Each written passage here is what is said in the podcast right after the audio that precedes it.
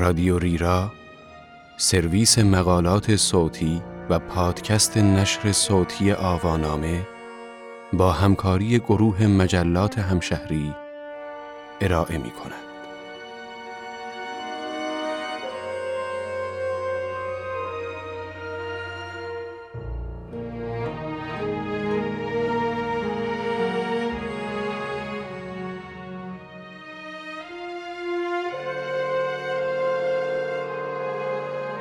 مرد دنیا دیده این عنوان یادداشتی است به قلم مازیار فکری ارشاد که در شماره 125 مجله سینمایی همشهری 24 در بهمن 99 منتشر شده است. من نفیس شافی هستم.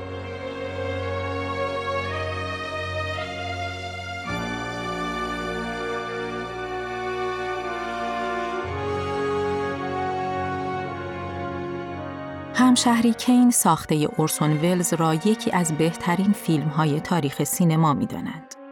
در طول دهه هایی که بازی انتخاب بهترین ها توسط منتقدان پای ریزی شده، در هر زمانی و با هر ترکیبی از منتقدان حاضر در نظرسنجی ها، همشهری کین مکانی رفیع در جمعبندی ها و مجموع پایانی امتیازها داشته و دارد. 79 سال از ساخت این اثر میگذرد و هنوز هم از آن به عنوان یکی از نمونه های اعلای سینمای هنری یاد می شود.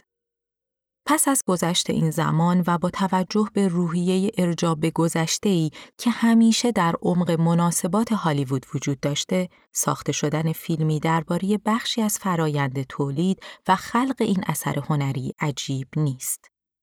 شاید تنها نکته دور از ذهن ساخته شدن این فیلم توسط دیوید فینچر باشد. فینچر از جمله مهمترین و تأثیرگذارترین فیلمسازان زنده و فعال حال حاضر دنیاست. از آن فیلمسازهای مؤلف که خود را به رویکرد یا ژانر خاصی محدود نمی کنند اما باز هم برای ساخت فیلمی درباره تاریخ هالیوود گزینه اول به نظر نمی رسید. اما از آن سو فیلم ساختن درباره هالیوود عصر طلایی و دوران ستاره پروری و سلطه استودیوهای بزرگ بر سینما وسوسه هر فیلم سازی است که ممکن است روزی گذرش به هالیوود بیفتد. حتی اگر شکل فیلمسازی و کارنامه سینماییشان کمترین قرابتی به هالیوود عصر طلایی نداشته باشد. هالیوود در سندسازی و ثبت تاریخ خود بسیار کوشا و موفق است. اما اینکه فینچر دست به ساختن چنین فیلمی بزند در وهله اول باز میگردد به علاقه پدرش نسبت به هالیوود دوران کلاسیک و نگارش فیلم نامه پروپیمان درباره هرمن منکوویتس که در دیالکتیک سینمایی فارسی از او با نام منکیویچ یاد شده که سالها به دنبال ساخته شدن آن توسط پسرش بود. هرچند که عمرش کفاف نداد و عاقبت دیوید فینچر 17 سال پس از درگذشت پدرش موفق شد آن را جلوی دوربین ببرد. اما ببینیم فیلمنامه پدر دیوید فینچر و وسوسه اجتناب ناپذیر ساخت فیلمی درباره گذشته هالیوود چگونه به فیلمی با نام منک ختم شده است. به لحاظ ساختاری فیلم کوشیده در تمامی مراحل تولید شبیه شکل و شمایل تولید فیلم در حوالی سال 1940 باشد. این شمایل ساختاری که با وسواس شکل گرفته نقش مهمی در روایت هم می‌یابد. قضیه تنها بر سر این نیست که فیلم سیاه و سفید است. این تلاش پرزرافت در میزانسنها، دکوپاژ، فیلم برداری، قابها، نورپردازی و طراحی و چینش صحنه هم به کار رفته است.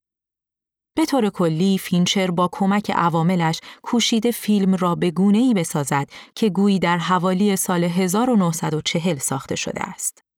تنها فاصله گذاری فیلم به لحاظ ساختاری آمدن شرح صحنه های فیلم نامه با فونت ماشین تحریر روی تصویر است. یعنی چیزی بیش از زمان و مکان وقوع سکانس که در دوران کلاسیک و پس از آن به صورت کپشن روی تصویر می آمد. آن شرح صحنه های کامل با اسلوب نگارشی فیلمنامه، شب روز، داخلی خارجی و غیره نه تنها با لحنی برشت‌گونه به مخاطب یادآوری می کند که دارد فیلمی از دیوید فینچر و صرفاً درباره رخدادی در 80 سال پیش می بیند که ارجاعی است به نقش پدر دیوید فینچر که فیلم نامه را نوشته و عاقبت در آرزوی ساخته شدن آن توسط پسرش درگذشته. علاوه بر آن به لحاظ گرافیکی آن فونت خاص ماشین های تحریر قدیمی تعلق قصه به مقطع زمانی مشخصی را دلالت می کند.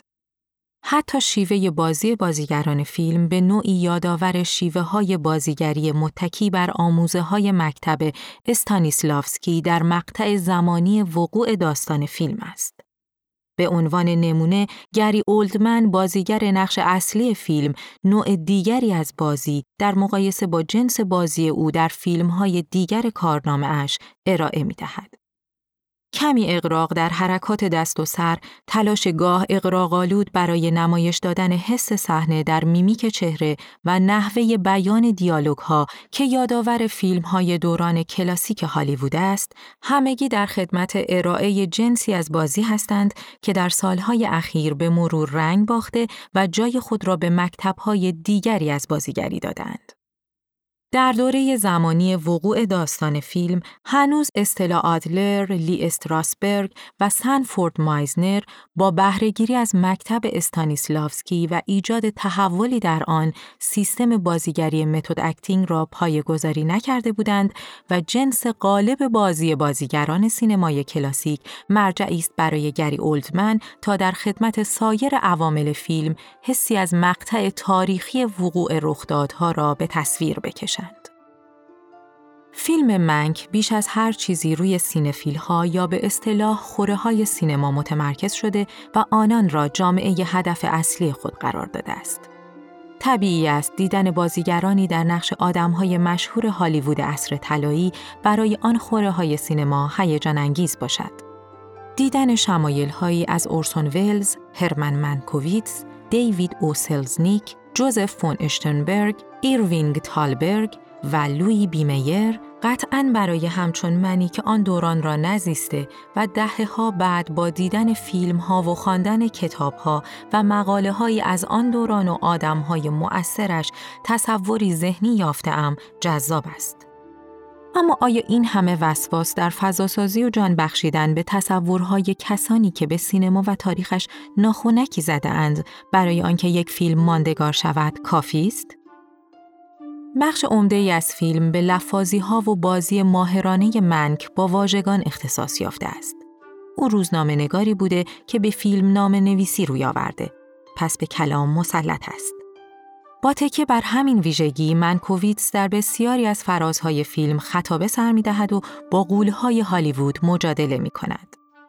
دوره تاریخی مورد اشاره فیلم مقطع پرتلاطم و پرحادثه‌ای در آمریکا و البته جهان بوده است.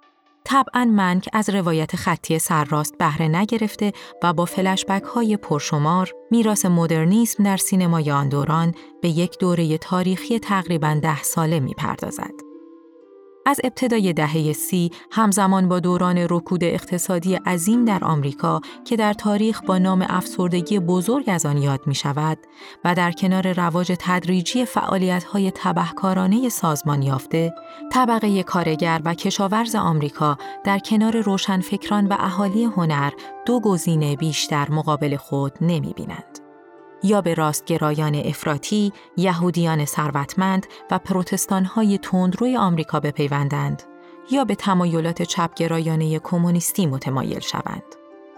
این تضاد در درون ساختار پیچیده و گسترده هالیوود نیز نفوذ کرده بود که نتیجهش پس از جنگ جهانی دوم و آغاز جنگ سرد و بروز پدیده مکارتیسم ختم شد.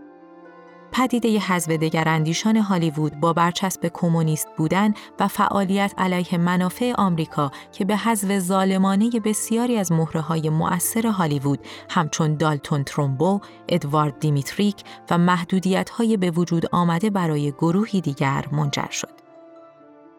در ادامه و در بخش های طولانی از فیلم، دخالت و فعالیت پشت پرده سران و مدیران ارشد استودیوهای هالیوودی در امر سیاست، رایزنی ها و زد و بندهای سیاسی و فضای دو قطبی دموکرات جمهوری خواه هالیوود در همه اعثار به تصویر کشیده شده است.